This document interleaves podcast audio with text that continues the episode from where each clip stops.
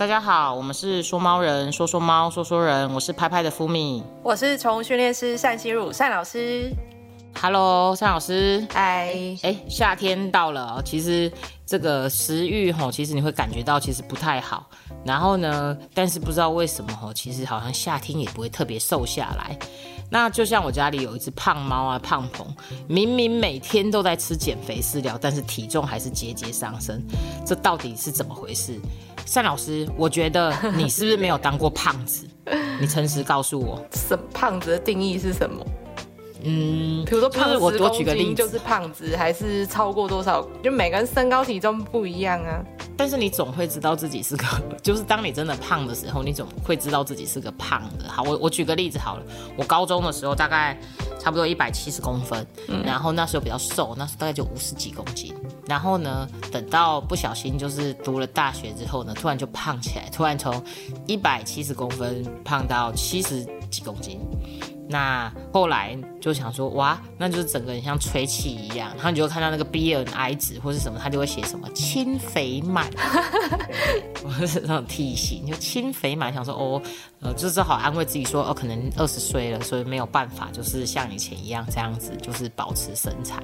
那等到创业之后的时候呢，突然就这样胖胖胖胖胖胖胖，然后可能第一个就压力大嘛，第二个就是没有时间运动，这些其实都是借口哈。我们我们就知道说，哎，就没有在运动，晚上又觉得哦实在太累了，一定要吃一下宵夜。哦，下午的时候一定要喝下午茶。我们公司其实有时候很流行喝下午茶，例如说下午会有去寄东西的时什么同事就会突然说，哎，我们来买普及面包哦，然后我们来吃奶酪哦，我们来吃罗宋哦，然后下午是买，哎，我们来吃鸡蛋糕哦，然后呢，有没有同事要喝饮料？我们我们在我们公司饮料还叫神仙水，对然后对对对。神仙水哇 哇，觉得同事好幽默，精神粮食。然后他们如果心情不好的时候，就会说：“我们今天是不是应该喝一个神仙水？”或是被客诉的时候，就说：“那不然请你喝一周的饮料好吗？” 这样子，然后呢就这样子，不小心就这样一路呢胖到了八十。对我最胖的时候应该要八十，然后呢突然就觉得自己好像快不能呼吸，然后后来呢就用了运动啊，然后一六八断食，然后呢我们还公司还有一度就是一起减肥，因为我们有几个同事到我们公司上班之后，突然都胖了十公斤，我们后来在白板上还有减肥比赛，然后我最多最多的时候大概到这两年。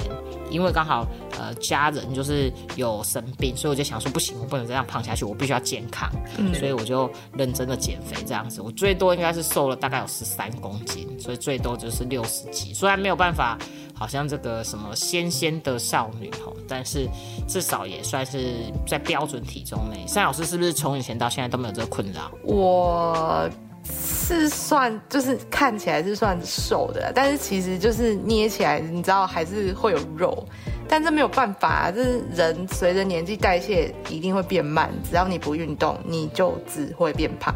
你说那个体脂对不对？体脂，对啊，体脂啊，体脂真的很难减呢。你知道，就是大家一下说什么你要做什么核心减脂啊，然后什么呃高蛋白啊，我试了很多方法。但是后来我就发现哦，其实都急不得，就是你只要一急，然后呢开始就是乱吃乱减，你就会到最后就会变成，其实你很快就会胖回来了。所以最好的方式其实就是说，哎，要养成运动习惯。后来一个礼拜大概就运动两天，哦，两天到三天之间，偶尔还会去跟同事去打篮球，然后呃。一六八断食，但一六八断食当然就是很多人会讲说，哎，就是有的人会觉得好或不好。哎，单老师，你有应该没有试过一六八断食吧？我有试过，但是我不是为了减肥。你有试过？因为我之前看一个影片，他说人如果十六个，就是你的肠胃嘛，如果你常常吃东西，它是不是要工作？那如果你对十二小时，就是你十二点吃。然后呢，到晚上十二点，就是这中间都有吃，等于他都工作十二个小时，他没办法休息，他没办法休息，就是你的器官就是会一直很劳碌、很劳累，对，所以就会身体就会出现一些状况。虽然目前是还没有怎么样，身体还没有出现一些状况，可是我会觉得健康很重要，所以呢，对。如果能够让你的肠胃只工作八小时，所以剩下十六个小时是不吃的嘛？我觉得这个虽然没有每天做到，但是偶尔还是可以做到。就是你多睡一点，然后懒得买早餐。你就可以变成十六个小时是空腹的。那另外一个比较好的，除了让肠胃休息之外，它影片里面是讲说，十六个小时之后，你的身体的细胞开始会去把一些不好，比如说像是癌细胞那些东西，去把它吃掉，等于是一个重新修复的功能。但如果你一直没有去修复的话，你最后累积到后面。你已经生病了，你再去一六八就没有用。生病的时候，其实反而是需要去吃，然后补充体力的。嗯，我其实自己也是这样觉得。我以前举凡，呃，要考试，哦，呃，大考，然后小考，然后要比赛，哦，例如说我有钱算是某种程度算是运动选手这样子，然后要比赛。我就会少吃，我不会不一，我不一定会不完全不吃，但我会吃很少，然后我就会让自己为什么啊？因为我发现我只要一吃多，我就会开始就是就觉得哎，血液好像集中到了胃，然后整个人就会觉得哎，好像是不是应该睡觉之类的哦，要维持那个状态，因为要比赛，对对对，我会我对我会吸，我会就是觉得哎，我其实只要吃一点点东西，然后让自己的精神是很好的，然后我会挑食物，而且以前其实没有这一方面的知识。只是靠自己身体的感觉，所以我觉得其实每个人的状态都不太一样，其实都可以靠着自己，呃，去多观察自己的状态，就是在你什么状态最好啊，你吃什么东西你会觉得舒服。像我自己就是比较喜欢吃蔬菜的人，对，所以我我就觉得，哎，其实像不管是一六八断食，或是一些就是真的就是吃蔬菜的这种，其实都蛮适合我的，嗯，对，所以我觉得花了大概一年多。一年多这样子减减减减了十几公斤，虽然现在微微的复胖一点了，但是我我有在想说，哎，我是不是应该再再让它就是呃再降下来一点点，这样子这样可能会感觉更健康。嗯，所以说到这个啊，嗯，那我就问单老师一下，单老师你家有没有胖猫？当然有啊，我们家有橘猫哎。橘猫就真的是橘猫，大家都说它有肥胖的因子，是真的吗？其实那个是比例来说，橘猫大部分比较容易胖，但是也有很多黑猫啊、冰室猫啊、白猫啊，就是一样不是橘的，它还是一样有那种七八公斤的体重，八九公斤。大家那个坊间都流行一句话说“一切以大橘为重”，有没有？对。然后大家都会笑说，就是真的就是橘猫好像就是会比较胖。那像我家也有一只橘。我还听过一个，它的猫是黑的，九公斤，然后网友就说那个把它洗一洗是橘的，真的假的？就是不管怎么样，一定要说就是橘猫就是胖这样子。对，的确，我觉得不知道为什么现在比比较少看到橘猫是比较小只的。我有，我也觉得很神奇，好好神奇哦！就是像那个我朋友家的猫啊，那只猫大概也是九公斤、十公斤，也是橘猫，那现在也是大概十五六岁。我看起来是整只，想说天哪，这是用肉组成的猫咪吗？所以再告诉尚老师一件事，尚老师，你知道？猫咪的一公斤等于人类的几公斤吗？猫咪的一公斤哦，不知道哎，大概几公斤啊？好，正确答案是猫咪的一公斤等于人类的十六公斤，有没有很可怕？那所以一般猫咪差不多四公斤的话。标准嘛，如果公猫差不多四点多，那这样会是四公斤乘以十六的话，大概是六十几，六十几好像算标准。其实要看体型，我我觉得四五六公斤大多数都是标准的。像我家有一只就是灰猫，它就是胖的那一只，其实它快要七公斤嗯，它也是，但是因为它的骨架感觉比较小，所以不知道为什么整颗，我想说这是一颗球吗？然后像我家有一只现在养的那种三花猫啊，就是比较小只的，现在大概才八个月。哦，那一只也是这样胖嘟嘟的。我想说奇怪了，那莫非也是因为三花有橘猫的影子吗？没有，那个饮食还有结扎跟生活有关啦，其实跟人差不多。你刚才讲的时候，我偷按了一下计算机，我算一下我自己如果是一只猫的话，我大概会是一只几公斤的猫。我刚算出来是，我是一只三公斤的猫，好娇小哦。天哪，这样郑老师大家都知道你的体重是多少了？没关系呀。体重只是一个数字，大家要知道，体重只是数字，但是形状就那个有一百公斤的很壮的篮球选手，也有一百公斤然后完全没有形状的，对不对？所以大家知道体重才是数字。对对，没错没错，形状才是重点。所以其实你知道，像猫咪啊，它肥胖有其实有非常多的因素。所以就像尚老师刚刚讲结扎，通常好像真的结扎之后都会比较胖哦。哦，就是结扎，然后它的饮食，然后运动，还有品种。好，那我来问一下单老师，你知道什么品种的猫咪会比较胖？普遍来说，这个我倒是，我还是投给橘猫好，还是大橘好了。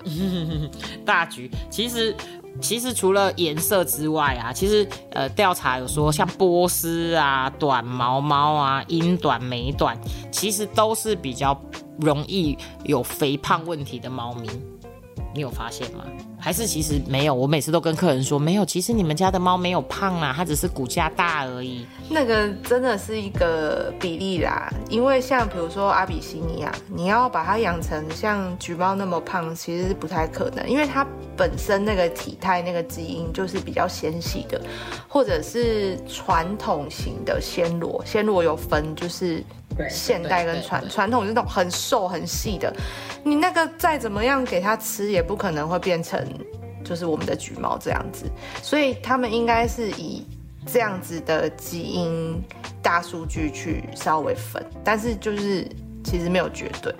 对啊，像我家的猫有一只是豹猫，其实它也就是都瘦瘦的。它家就算养到最胖最胖，它其实也才四公斤。大家都以为豹猫很大只哦，但豹猫它的体型其实由母猫来说的话，它是比较瘦长型的，所以其实它就是看起来就是哇，那个身材看起来就是很标准。嗯，然后像其他的橘猫啦，然后什么三花啦，然后那只蓝猫，就大家都胖胖的，然后这样子。然后，然后其实，在这个里面呢，它除了身体的因素之外，它还有几个因素。第一个就真的是吃太饱哦，吃太多，吃太快。单老师，你像遇到这种吃太快的这种猫咪啊，就跟人一样，有时候吃东西很快。像老师，你吃东西快吗？我吃东西哦，如果我赶时间，我就会吃很快。所以它会 有是瘦子会讲的话，赶时间就会吃很快，或者是我太饿就会吃很快啊，这是一种本能，它其实跟训练没有很直接的关系。所以如果你的猫吃很快又抢着吃，你就要去想说它为什么饿成这样，它怎么了，它在赶什么？还是会怕别人把它吃掉，所以啦，我们要去解决，就是，哎，为什么他会觉得别人要抢他，即便没有人抢他，他还是觉得人家要抢他，所以他吃很快。这些就是有可能，就是突然很怕自己瘦下来这样子，突然很怕自己瘦下来。我说猫可能怕自己瘦下来，不能 要赶快吃，不能舒张。应该说，就是他这些行为，就是反映说他他他怎么了这样，然后我们是。去拆解，对，然后还有一种就是运动量太少。可是我真的觉得这个好好困难哦。来，张老师，我问你，我知道你之前有骑马，我知道你之前马骑马受伤的时候，我还有打电话我也问你。对，你除了你现在一个礼拜大概运动几次？现在哦，有点比较忙的话，大概一次吧。其实根本那你是做哪哪一方面的运动？就不会就在家里抬抬脚这样子？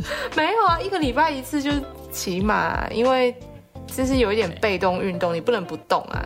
你在它背上，你不能不动。然后那个运动量又很大，所以我就是把最少的时间做最最充足的利用，所以我选了骑马这个运动。哎，尚老师，那我可以问一个问题，就是骑马。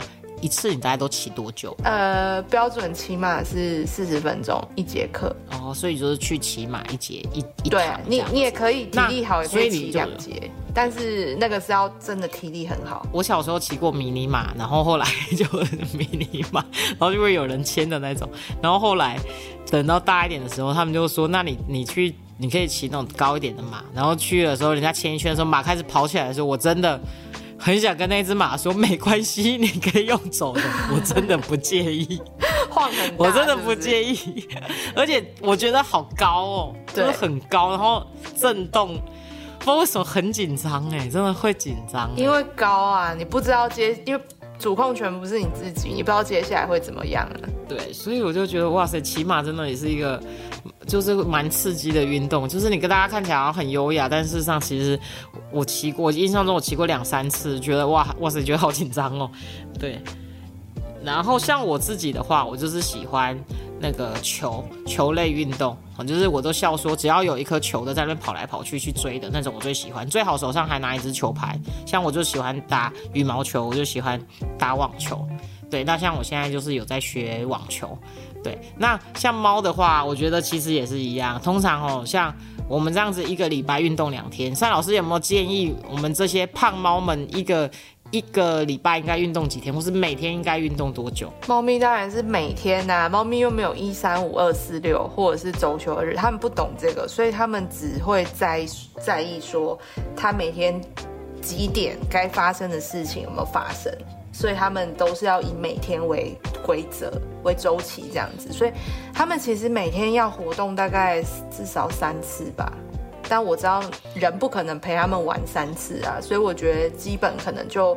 你可以晚上分两次，或是早晚各一次。但是像我家就是我像我家自己有那个我们公司的那个斑斑猫跳台嘛，然后我的就是电视柜，我我的跳台其实非常的大组，因为它已经融入在家具里面，所以它每天我每天看到我们家的胖猫就这样子跳来跳去。但奇怪。然后我还有买仙人掌，就是你知道那个各种的猫玩具、猫抓的玩具，但不知道为什么我总觉得好像看起来都运动量不够，因为怎么觉得玩了五分钟之后就会躺在那里，然后就好像很热的样子。那这个时候我要怎么鼓励他们，就是再玩起来？你家里面摆一些跳台，让他比如说吃饭的时候是可以跳上去吃，然后再跳下来做什么做什么。这个只是一般的活动而已，这个没有到运动，所以运动量怎么可能足够？他只是走比较远去拿一个东西而已，喝个水，上个厕所，这样就是他有在用他跳跳跃的能力，或者是跳下来的一些。基本的动作，他没有到那种运动效果，一定要陪他玩才有。有玩也有，现在其实就是因为我们公司就是前阵想开发一些商品嘛，反正这些开发商品我都带回家玩嘛，就是有一些真的效果就是还不错。但是我之前都会买逗猫棒，像上一期有讲到什么三九九有没有？我不管是三九九、四九九、几九九都买过那种很大只的、很小只的。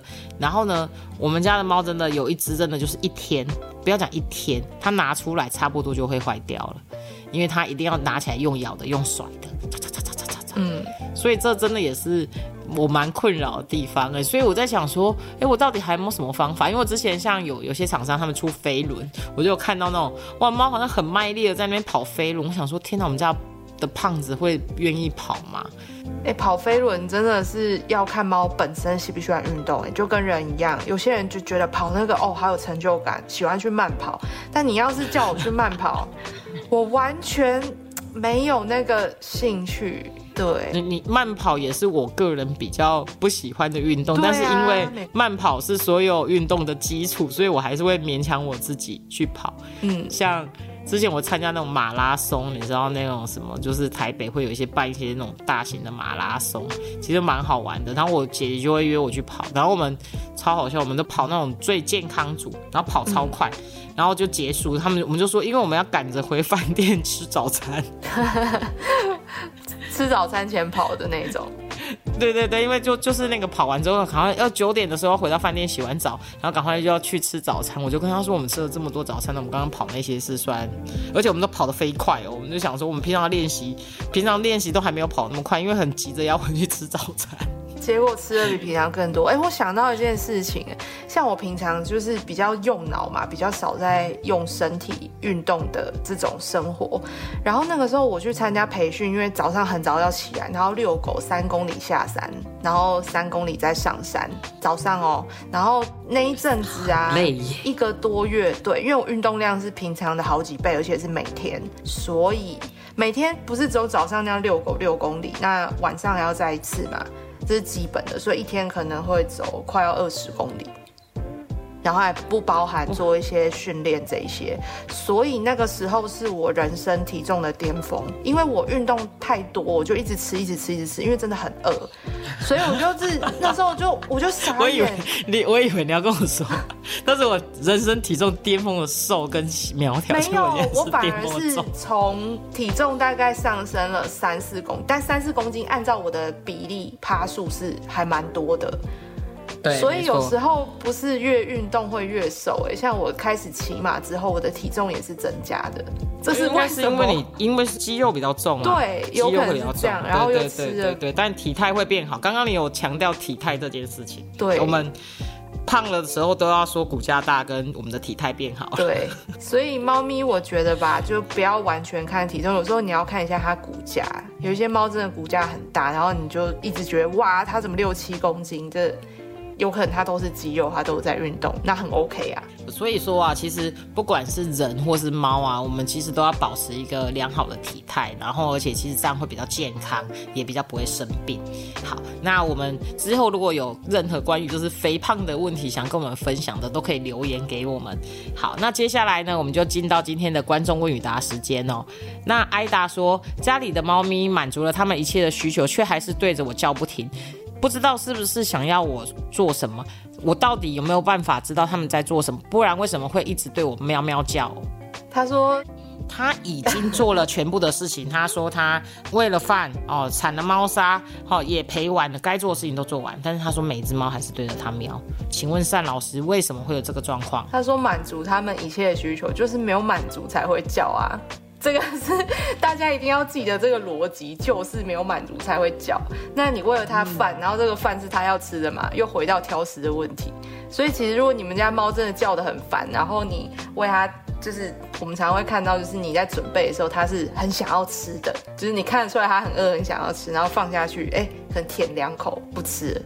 那我们一样要处理挑食的问题。那也是这样，所以其实那个挨打，千万不要以为就是你满足了他的需求，其实你还没满足他的需求，他才会对你叫，好吗？好，回到这个重心。好，接下来第二题是 K，他说最近跟男友分手，但两人却为了猫咪要归谁而大吵架，他甚至扬言要来我家直接把猫咪带走。请问单老师，我该怎么办？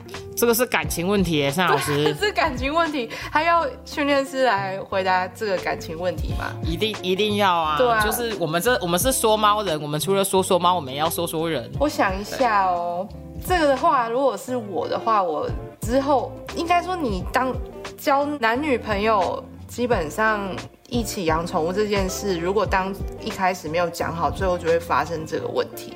所以，这问题很多哎、所以你当初在爱的火烈都不要，就是哎、我们一起养一只猫什么。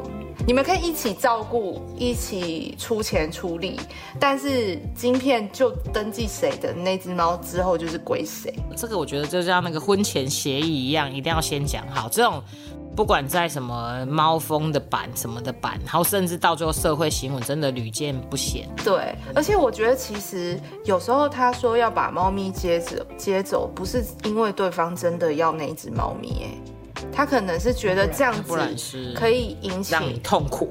也不一定，有时候是因为猫咪是你最在意的东西，所以就是这件事情我才可以跟你有联系。有可能对方是还不想分手，或是还不甘心的，就是他会有这个因素在里面啊，所以他也不是真的要那一只猫，他只是还要跟你有一些就是纠缠，还不愿意放手。对对不甘心不放手。对，对重点所以其实真的对对对，所以这个我们就告诉大家哦，其实之后就是如果有这种呃要养猫之前的时候，先请先务必协定好这只猫在分手之后要归谁，这个会不会很奇怪啊？很像就是说，哎、不用协定啊，就是你就是直接就是呃，就是一步就是就是谁。对，今天就是登记你的或者是对方的，就是不用特别讲明说如果我们分手怎么样。但如果你觉得你们两个是可以很成熟沟通，就是哎不合就怎么样的话，那也可以直接说。但是还有一种状况是两个人都不要这只猫，我觉得这样比较简单。也也有也有，你听我说多的。因为如果两个人都不要这只猫的话，代表说两个人都不想要花心思跟金钱好好照顾这只猫，那这只猫就不会过得好。所以倒不如两个人如果真的都不要，一定会有想要珍惜这一只猫的猫奴出现，那这只猫可能就会过得比原本还要更好。所以我觉得这样反而是一个皆大欢喜。的结局。嗯，我也觉得盛老师讲的很有道理，因为其实当然比较理想不要分手嘛，那就不得已要分手的时候，就是两个人如果都想照顾，至少会照顾好他。但是如果两个人都想把它丢掉的话，那真的就是就干脆把它送给别人。可是真的有些时候猫已经年纪很大了，你也真的在送养上很困难，所以我还是会觉得要养猫之前要先思考好，就是能不能够爱它或照顾它一辈子。嗯，没错。好，OK，那今天关于就是一切以大局为重的主题呢，就到今天为止。那我们下次见，嗯，拜拜。拜拜。有任何关于猫的事情想跟我们说说吗？欢迎留言给说猫人，下次见喽，拜拜。